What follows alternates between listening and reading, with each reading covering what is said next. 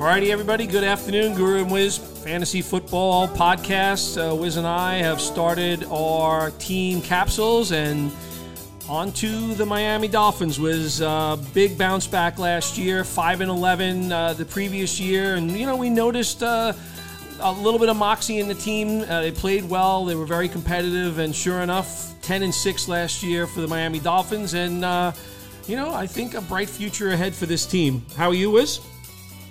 Yeah, I'm doing well and agree. I really like the Dolphins roster a lot. um, and they're they're they're a team that plays really hard.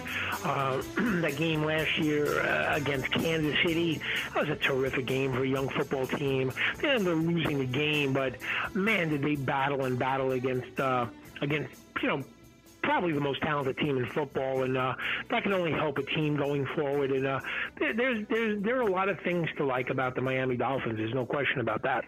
Yeah, so and, and and so much of it this year, you know, as, as we look at the quarterback position, uh, you know, last year Tua Tagovailoa coming back from the injury. Uh, we've talked about this many times about last year being players being at a disadvantage, uh, a very different offseason last year. Not the case this year. He's also an extra year removed from that from that uh, surgery that he had.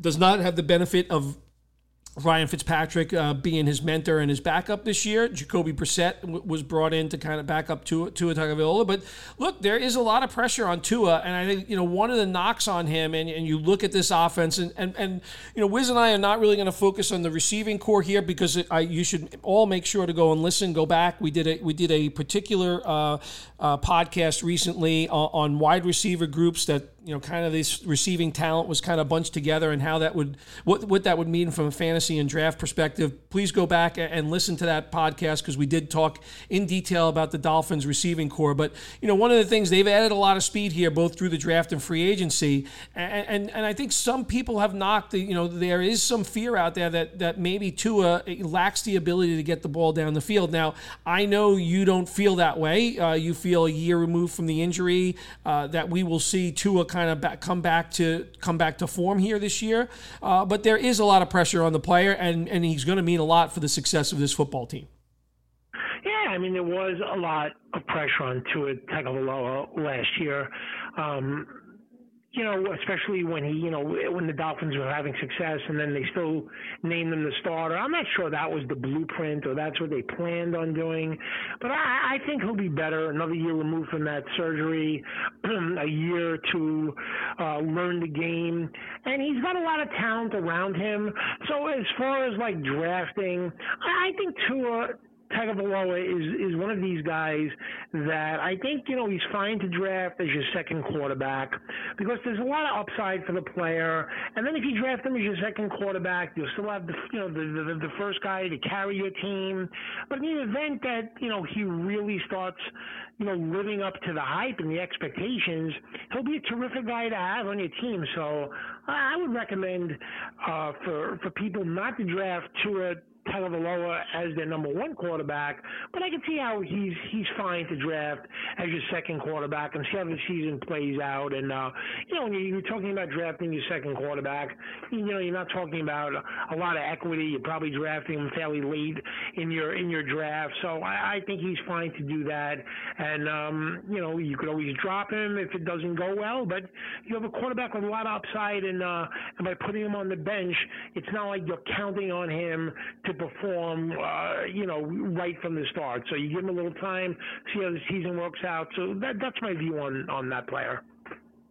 And I would say, like when when I look at this offense, and, and a lot of speed has been added to the offense. There, there, there's certainly um, some interesting players that are, are left over on this roster from previous season.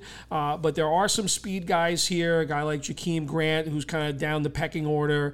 Uh, Lynn Bowden Jr. is another guy. But you know, Will Fuller, you know, we talked about him already. But you know, go back and listen to it. But you know, there's speed on this team, and, and if Tua can get the ball down the field, and there's going to be a very successful formula. You know, given given the weapons that are here. Uh, now, I'd like to talk a little bit about the running back uh, position because I, am very intrigued about this particular group. And there, there was a lot of injuries. They dealt with COVID last year.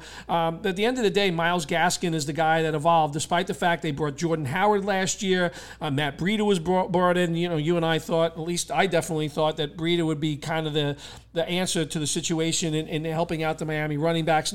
Not the case. And Myles Gaskin, a guy who ran for over a thousand yards in each of his college football seasons, uh, was the guy that ended up being the, the, main guy in terms of production. They had Malcolm Brown from the, from the Rams, who I think is an intriguing pick because he can also catch the ball. And Salvon Ahmed, when when when Gaskin went down with the knee injury, and then when he was out with COVID, uh, ended up being a very very good player in, in this offense from a fantasy perspective. I will say this was the thing I was stunned about when I looked at Myles Gaskin per start. Only eight running backs, this is per start, only eight running backs in the NFL averaged more yardage per start than Myles Gaskin did, which is which says a lot for a guy that number one is a little bit on the diminutive side, and number two says also something about his ability to catch the ball in open space and do some special things with it. And, uh, you know, again, Gaskin did get hurt, and I do worry about his susceptibility to injury. I, I, I think they have three very intriguing uh, uh, individuals in terms of, uh, of the, the talent that they have here. I can see them all contributing. Uh, I don't see, at least initially, one guy kind of forming like a bell cow type situation. Malcolm Brown, to me, has a nose for the end zone, so I can easily see him being the goal line guy here. But I think a situation from a fantasy perspective that will need some watching and not, uh, you know, these are guys that are kind of like third and fourth running backs, at least I think, to start the season. Although I will say, like I said, that, that Gaskin stat was, was an interesting one for me. Yeah, I mean, I like this running back room for the Dolphins. I, I could see why they wanted to bring in Malcolm Brown. He is, in my opinion, a perfect complement to Myles Gaskin. Uh, a, a completely different type of player. He runs hard. He plays physical. Uh, I think he's going to be used at the goal line. But to your point, Myles Gaskin really outperformed a lot of the expectations of a lot of people, maybe even Miami. Um, he he was he played well, and he really was strong out of the backfield, catching the ball. That's something that he does well. He's much better at that than Malcolm Brown. But Malcolm Brown brings other skills to the to the table, and um, I love the complement of the two players. I think it's a fair fight, uh, so to speak. Salvon Ahmed, I think, will be the third guy used in different situations. But I like that running back room for the Miami Dolphins. And uh, as far as starters go in fantasy football leagues, and this is how I'm going to do it when we get to these team capsules, I'm just going to give like who I think are you know are starters. And when you're talking about you know, drafting two running backs. I think Myles Gaskin is right on that edge. a year of experience with the team and being better out of the backfield. I like Myles Gaskin. I can see him close to being a running back too, um, more of a flex spot. Same thing for Malcolm Brown. I think both guys are going to be effective. Uh, unfortunately, I think they're going to kind of you know, take away fantasy football points from each other. So I like the room and I like the players, but from a fantasy perspective, I think they hurt each other a little bit. All right, now when we look at Mike Gesicki last year, I, I, was very high on this player. Uh, I thought, you know, again, the season started last year with Ryan Fitzpatrick as a starting quarterback. They seemed to have a bit of a connection uh, in the second half of 2019.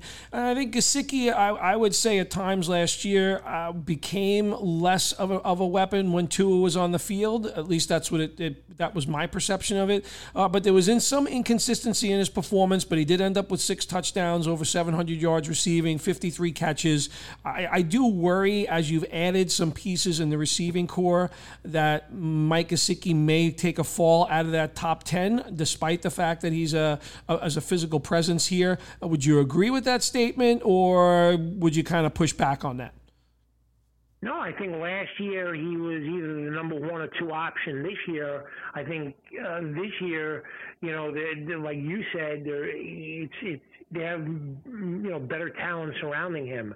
Um, so I, I think it'll lend itself to him having some some strong games and then other games, you know, just being another guy.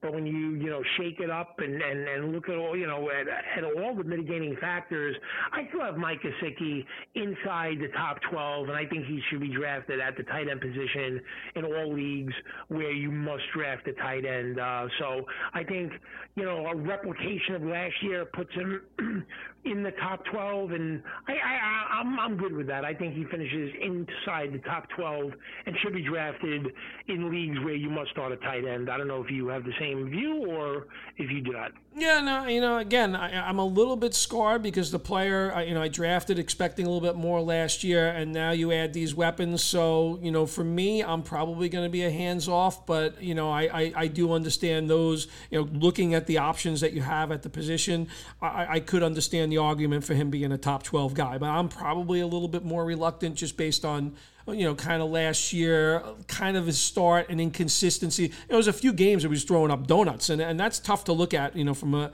you know, from when you're you're at least counting on two, three catches, you know, for 25, 30 yards, and I, there was a few games where he put up a big old donut, and that's uh, that's tough to swallow. Yeah. So. So yeah, it's just something to watch. Was this offensive line is a young offensive line? Matt Skura was added at center.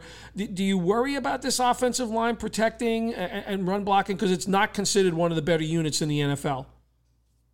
Yeah, I think so. I think what hurt the offensive line last year is Tua admitted he didn't really know the playbook. He admitted that he didn't get them out of bad plays. Like whatever was sent in, he just called when he knew he should have gotten them out of that play.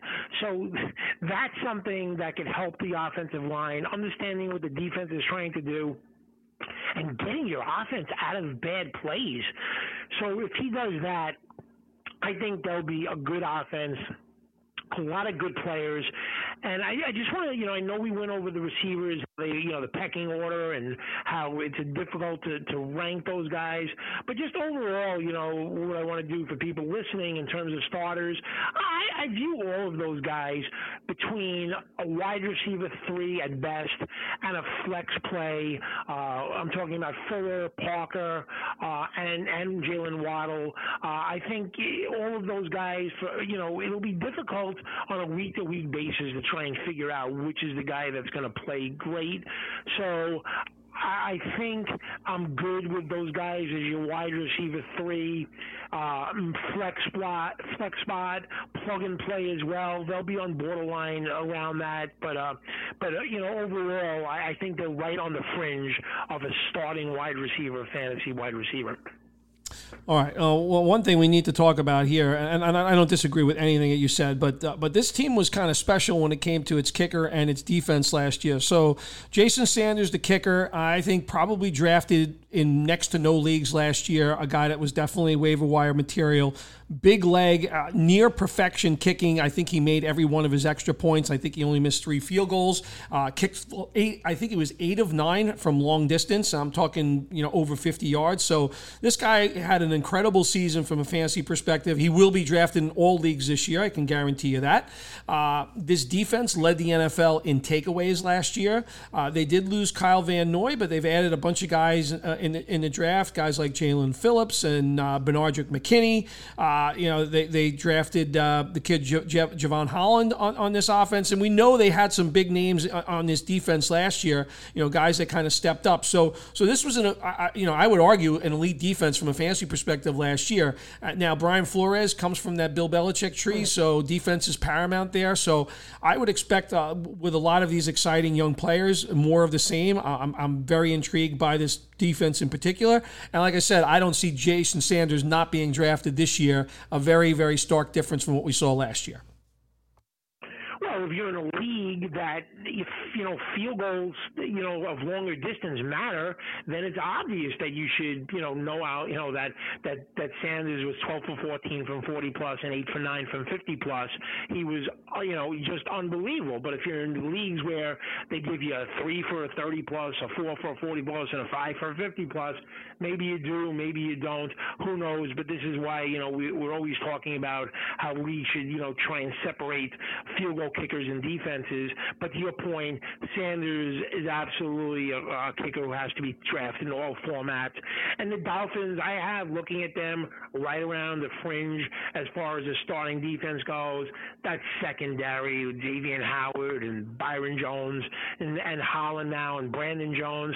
You know those guys are ball hawks. That that's a that's a team that will go after uh, you know and and and intercept and cause a lot of havoc on defense. So uh, they they will put up some big games. There's nothing wrong with drafting Miami, and when they have good matchups to uh, to, to to to start them. And uh, yeah, I think I have them inside uh, top 12 defense as well, and and certainly Sanders has to be drafted in all formats. All right, awesome, Wiz. Uh, so it's on to New England uh, for our next stop. Guru and Wiz Fantasy Football Podcast, uh, available on Spotify, Apple Podcasts, and SoundCloud. Team capsules have begun. We're going one by one, division by division. Uh, like I said, on to the Patriots. Talk to you in a bit, Wiz. You got it.